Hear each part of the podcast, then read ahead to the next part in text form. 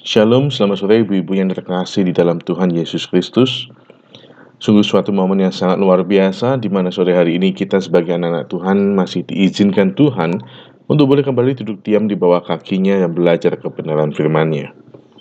Pada sore hari ini kita akan bersama-sama belajar akan sebuah kebenaran tentang wisdom dan reality, hikmat dan kenyataan hidup. Mari kita siapkan hati kita dan bersatu di dalam doa. Bapa di dalam surga, kami sungguh bersyukur atas segala kebaikan yang Tuhan sudah nyatakan di dalam kehidupan setiap kami. Sehingga pada sore hari ini kami kembali rindu untuk boleh mendengarkan kebenaran firman-Mu ya Tuhan. Kami berdoa supaya kiranya kuasa roh kudus bekerja di dalam setiap kami dan mengolah hati kami untuk menjadi tanah yang baik. Sehingga pada saat firman-Mu ditaburkan, boleh jatuh di dalam hati kami dan boleh mentransformasi kehidupan setiap kami agar kami boleh menghasilkan buah yang baik untuk kemuliaan nama Tuhan.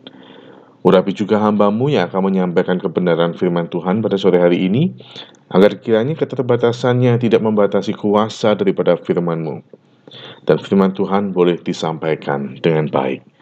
Terima kasih Bapa di surga, hanya di dalam nama Tuhan Yesus Kristus, kami sudah berdoa dan mengucap syukur. Amin. Pemberitaan firman Tuhan pada sore hari ini terambil dari kitab pengkhotbah pasal 8 ayat 14 sampai yang ke-17. Kitab Pengkhotbah pasal 8 ayat 14 sampai yang ke-17. Beginilah firman Tuhan. Ada suatu kesia-siaan yang terjadi di atas bumi.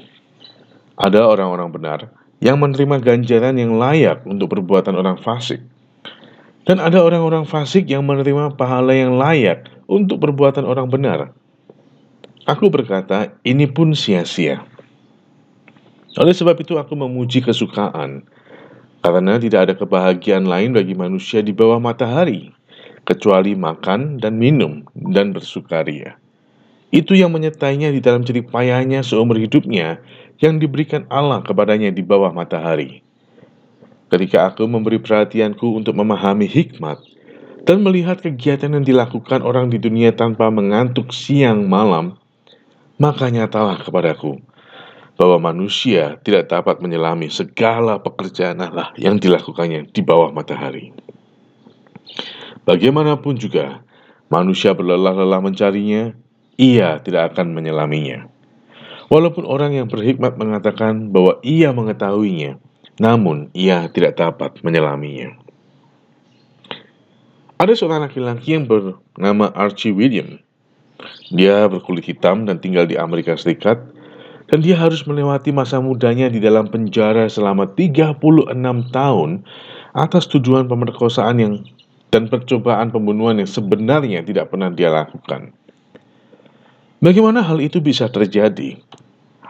Mari kita flashback secara sekilas apa yang sebenarnya terjadi pada Archie pada waktu itu. Pada tahun 1982, Archie yang baru saja memasuki umur 22 tahun dia tertidur dengan sangat nyenyak di rumahnya. Di saat yang bersamaan, ada sebuah insiden yang sedang terjadi di tempat lain. Ada seorang wanita kulit putih yang sedang bergumul dengan nyawanya. Wanita ini baru saja mengalami kejahatan seksual. Dia diperkosa oleh seorang laki-laki berkulit hitam, dan setelah itu dia ditikam dengan sebuah pisau.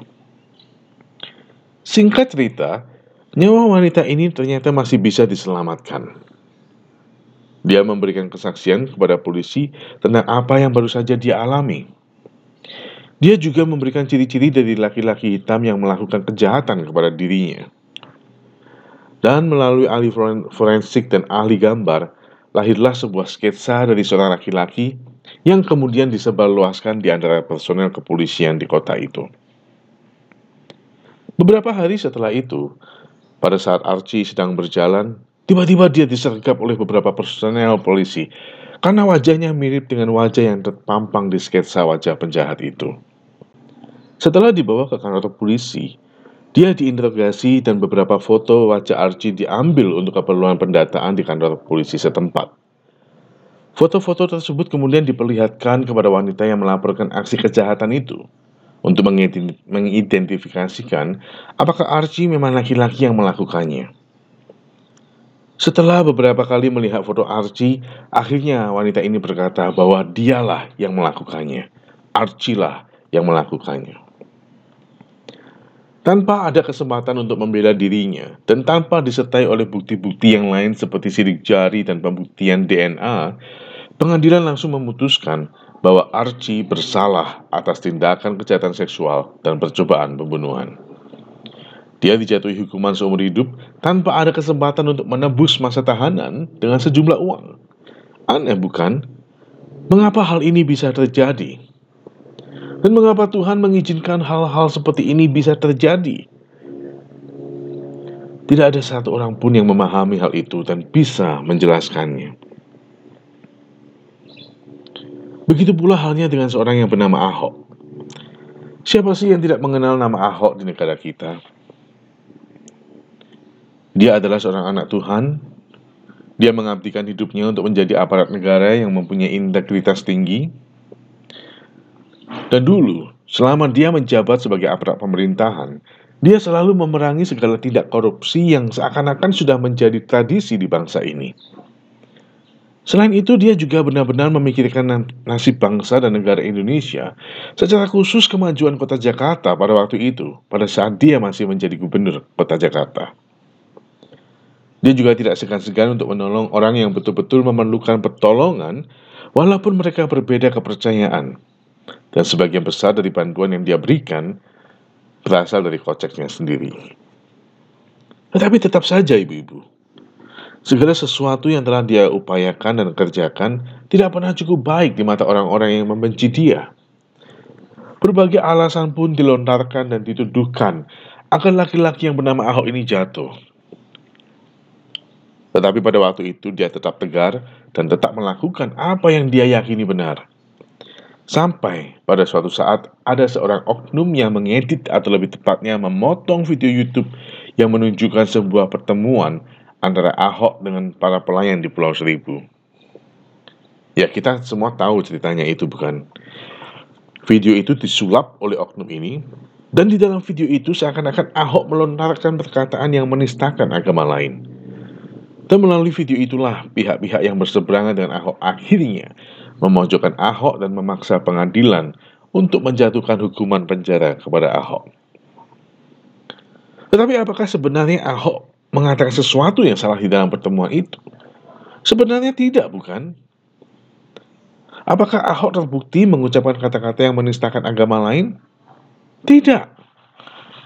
Bahkan oknum yang mengedit video itu pun akhirnya mengakui bahwa dia melakukan pengeditan untuk mendiskreditkan Ahok. Tetapi apakah keputusan terhadap Ahok berubah? Tidak. Dia tetap harus menjalani hukuman selama dua tahun penjara atas tuduhan penistaan agama. Sekali lagi, mengapa hal itu bisa terjadi kepada seseorang yang benar-benar ingin membangun negara ini? Mengapa Tuhan juga pada waktu itu mengizinkan ketidakadilan terjadi kepada anak Tuhan? Terlepas dari apa yang Ahok lakukan pada waktu ini. Jadi bagaimana kita bisa menjelaskan semuanya ini? Dari bagian firman Tuhan yang kita baca tadi, kita juga bisa merasakan perasaan Raja Salomo yang juga tidak habis mengerti dengan apa yang terjadi di dunia ini.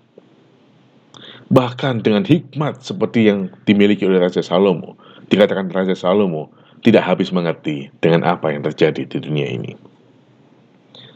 Mengapa sepertinya orang-orang benar malah menerima bagian atau penghukuman yang seharusnya menjadi bagian dari orang-orang fasik. Dan sebaliknya, orang-orang fasik mendapatkan bagian yang sepertinya atau seharusnya menjadi bagian dari orang-orang benar. Sepertinya semua yang terjadi di dalam kehidupan manusia sudah tidak masuk akal dan kebolak-balik semua.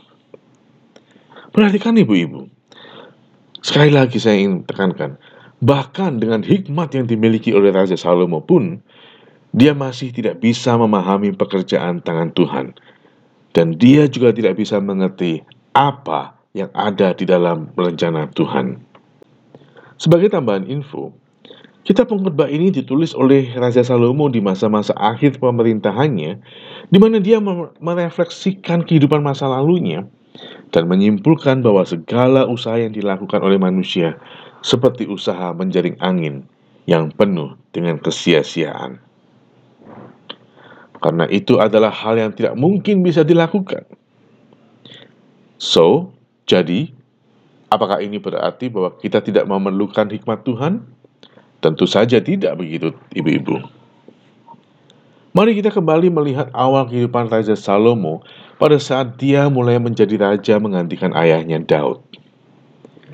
Diperkirakan pada saat itu dia sedang berusia kurang lebih 20 tahun jadi sebenarnya masih sangat muda bagi dia untuk menjadi seorang pemimpin. Dia belum mempunyai pengalaman seperti ayahnya Daud. Tetapi, untungnya dia menyadari akan kelemahannya itu. Oleh karena itulah di dalam kitab 1 Raja-Raja pasal 3 ayat 9 dikatakan bahwa Raja Salomo meminta kepada Tuhan hati yang faham untuk menimbang perkara, untuk menghakimi, dengan dengan dapat membedakan yang baik dan yang jahat. Lebih jelas lagi di dalam dua Tawarikh pasal 1 ayat 10, di mana dengan jelas dituliskan bahwa Raja Salomo meminta hikmat dan pengertian kepada Tuhan agar dia bisa memimpin dan menjadi hakim yang baik bagi sebuah bangsa yang besar. Dari sanalah kita bisa mengetahui bahwa hikmat yang berasal daripada Tuhan dan kata hikmat itu sendiri di dalam kamus bahasa Indonesia mempunyai arti kebijakan atau kearifan. Sehingga seseorang yang mempunyai hikmat akan mempunyai kemampuan untuk memadukan ilmu pengetahuan dan sikap yang benar untuk mewujudkan sesuatu yang sesuai dengan kehendak Tuhan.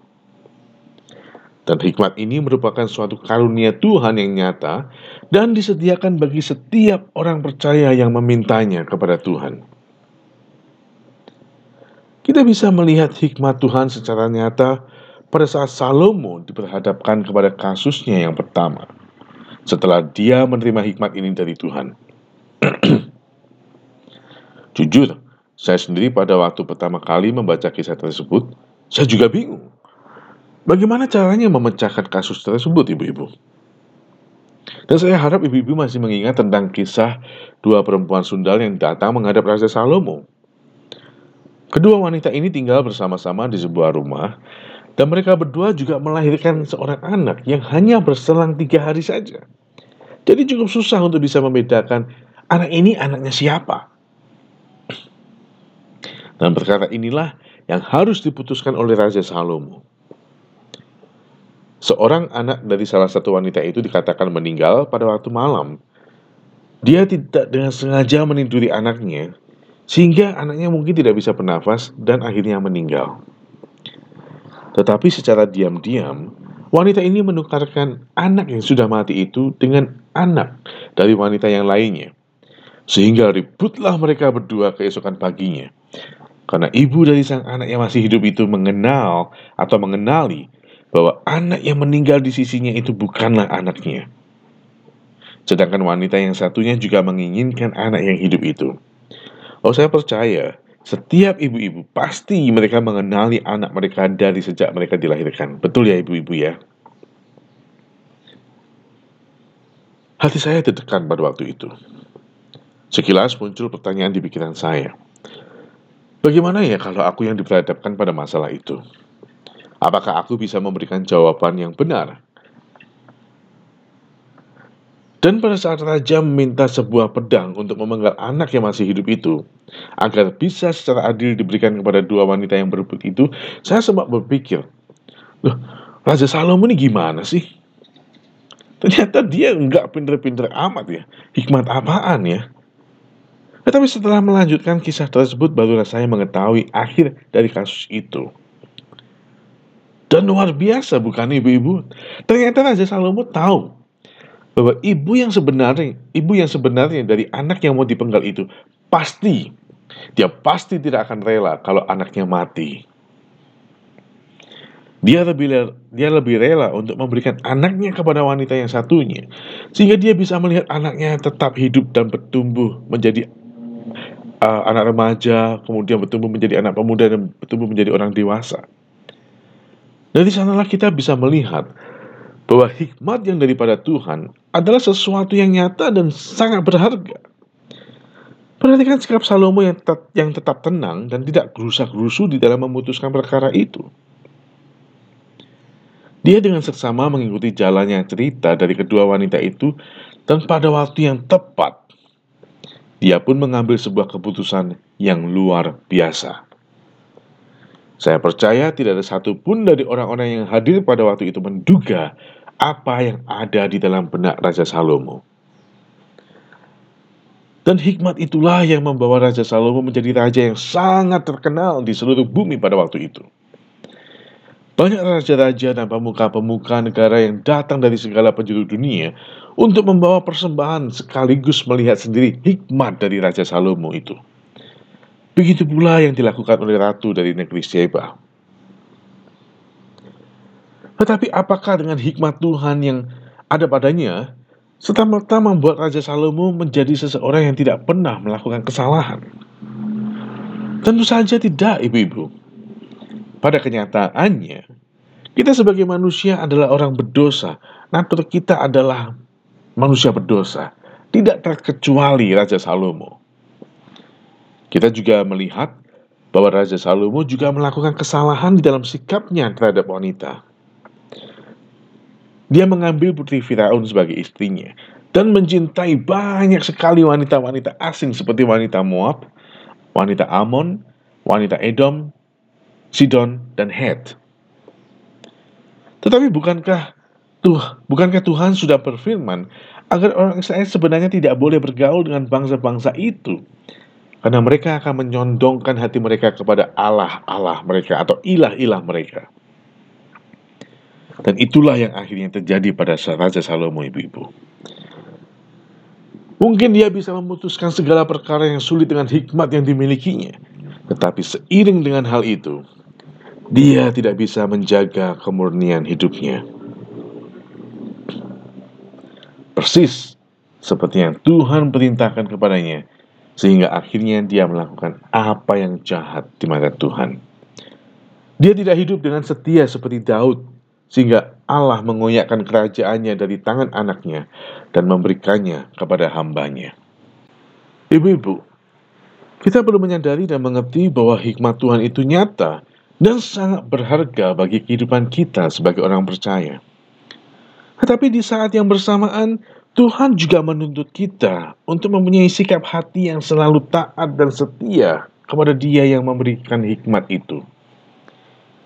Hikmat seharusnya diiringi dengan sikap hidup yang percaya kepada Tuhan, bahwa Dia yang berkuasa dan yang mengontrol segalanya, dan Dia selalu akan memberikan yang terbaik bagi setiap kita yang percaya kepadanya. Sehingga setiap kita juga bisa menjalani kehidupan kita dengan hati yang dipenuhi oleh damai sejahtera, walaupun kita sedang menghadapi pergumulan. Memang ada misteri-misteri yang telah disingkapkan oleh Allah agar manusia bisa mengenal siapa Dia. Tetapi masih ada juga misteri-misteri tentang diri Allah dan tentang bagaimana Allah bekerja yang belum disingkapkan oleh Allah karena akan ada waktunya kelak di mana kita akan memahami mengapa Allah melakukan apa yang Dia lakukan pada saat ini. Ada satu hal yang bisa kita pegang dari janji Allah, yaitu kasihnya yang tak terbatas atas setiap manusia ciptaannya. Oleh karena begitu besar kasih Allah akan dunia ini, sehingga ia telah mengaruniakan anaknya yang tunggal, supaya setiap orang yang percaya kepadanya tidak binasa, melainkan beroleh hidup yang kekal. Yohanes 3 ayat 16. Dan oleh karena kasihnya, dia rela meninggalkan segala kemuliaannya di sorga dan turun ke dunia. Dia berinkarnasi sebagai manusia dan mati di atas kayu salib untuk menebus dosa setiap kita. Jadi pada saat kita tidak bisa atau tepatnya belum bisa melihat tangan Tuhan bekerja, Janganlah kemudian kita bersungut-sungut dan memutuskan untuk melakukan segala sesuatu yang kita pandang baik. Seperti Raja Salomo yang memilih untuk bersukaria dengan makan dan minum setiap saat. Karena apa yang kita pandang baik belum tentu baik di mata Tuhan. Akan jauh lebih baik apabila kita belum apabila kita belum bisa melihat tangan Tuhan bekerja. Percayalah kepada hatinya. Karena segala sesuatu itu ada waktunya dan waktu Tuhan adalah yang terbaik, sehingga pada waktunya nanti kita akan diperkenan oleh Allah. Kita kembali kepada kisah Archie Williams dan Ahok sebelum kita menutup firman Tuhan pada sore hari ini. Setelah 12 tahun Archie menjalani masa hukumannya, barulah upaya Archie untuk membuktikan bahwa dia tidak bersalah mendapatkan respon dari sebuah lembaga yang bernama The Innocent Project yang beralamatkan di kota New York. Itu pun memakan waktu kurang lebih 20 tahun sebelum lembaga ini bisa kembali membuka kasus pemerkosaan yang dituduhkan kepada Archie. Barulah setelah total 36 tahun laki-laki ini menjalani hidupnya di dalam penjara, dia terbukti tidak bersalah. Setelah lembaga The Innocent Project ini berhasil menemukan pelaku yang sesungguhnya. Dia dibebaskan dari penjara pada bulan Maret 2019 dan kemudian dia menjadi salah satu peserta terfavorit di American Gets Talent. Begitu pula dengan Ahok. Di WA beberapa waktu yang lalu ada beredar, beredar kabar tentang perenungan seseorang tentang mengapa Ahok tidak bisa menjabat sebagai gubernur DKI Jakarta. Bahkan harus masuk ke dalam penjara atas kejahatan yang tidak dilakukannya. Isinya berbunyi demikian. Di tahun 2020 ini, Baru saya mengerti dan legowo mengapa anak bangsa sekaligus anak Tuhan sebaik aku harus kalah dalam pilgub DKI yang lalu. Bahkan harus masuk ke dalam penjara. Terlebih lagi mengapa harus seseorang yang bernama Anies Baswedan yang jadi gubernur Jakarta. Dulu waktu Ahok kalah secara tragis, saya termasuk yang komplain dan ngersulo, menggerutu kepada Tuhan. Seolah-olah kok Tuhan tidak mengizinkan anaknya yang baik untuk tampil memimpin negeri. Sekarang baru saya paham. Bayangkan apa yang terjadi seandainya di tahun 2020 ini Gubernur Jakarta adalah Ahok. Dan oleh karena pandemi COVID-19 ini, dia harus mengumumkan kepada masyarakat Jakarta bahwa mereka tidak boleh sholat berjemaah di masjid-masjid, tidak ada sholat Jumat, tidak ada tarawih berjemaah, dan tidak boleh sholat id di lapangan. Bisa kita bayangkan akan ada kekacauan besar di kota Jakarta dan bangsa Indonesia. Dan kelompok pengusung paham radikal bisa menggunakan kesempatan ini untuk menggulingkan pemerintahan dan melenggang ke tampuk kekuasaan. Tetapi puji Tuhan, terpujilah Allah kita yang sungguh tak terselami jalannya. Di dalam kesesakan ternyata justru dia sedang menyatakan kasihnya dan tetap memegang kendali atas bangsa Indonesia. Sekali lagi saya ingin menekankan bahwa hikmat Tuhan merupakan salah satu unsur yang sangat penting di dalam kehidupan orang percaya. Dan hikmat yang daripada Tuhan ini juga harus disertai dengan sikap hidup kita yang percaya dan taat kepada Tuhan. Sehingga setiap kita bisa menjalani kehidupan di dunia ini dengan hati yang penuh dengan damai sejahtera. Karena hidup kita ada di dalam kuasa Tuhan yang selalu mengasihi kita. Tidak peduli seperti apa kondisi dan situasi kita, kita akan tetap aman di dalam Tuhan. Kiranya Tuhan Yesus Kristus melindungi dan memberkati kita semua. Amin. Mari kita mau masuk ke dalam doa. Bapa di dalam surga, kami sungguh bersyukur akan firman-Mu yang telah kami dengar pada sore hari ini. Kami mohon agar kita nyata kudus sendiri yang akan menolong setiap kami, agar kami boleh menjadi pelaku-pelaku firman ya Tuhan. Tuntun dan ajar setiap kami ya Tuhan, agar setiap kami dimampukan untuk bisa mempercayakan hidup kami sepenuhnya kepadamu Tuhan. Sehingga kami bisa menjalani kehidupan kami dengan sesuatu yang berarti dan terutama untuk memuliakan namamu di dalam kehidupan kami. Terima kasih Tuhan, hanya di dalam nama Tuhan Yesus Kristus kami sudah berdoa dan mengucap syukur. Amin.